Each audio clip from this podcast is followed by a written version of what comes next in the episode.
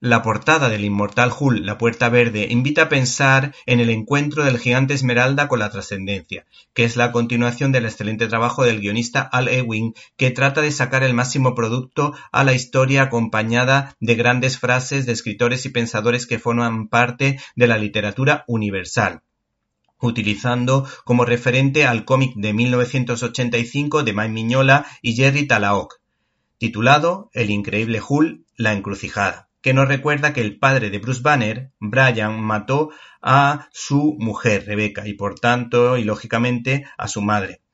Un tebeo que curiosamente tiene mucho que ver con la película de Al Lee sobre Hull por el tema de los malos tratos paternos, interpretada por Eric Bana, recordado por su personaje de Héctor en la película Troya. ¿Se acuerdan ustedes cuando Aquiles llama a este y le dice ¡Héctor! Y entonces se produce un grandísimo combate, una grandísima batalla entre esos dos héroes.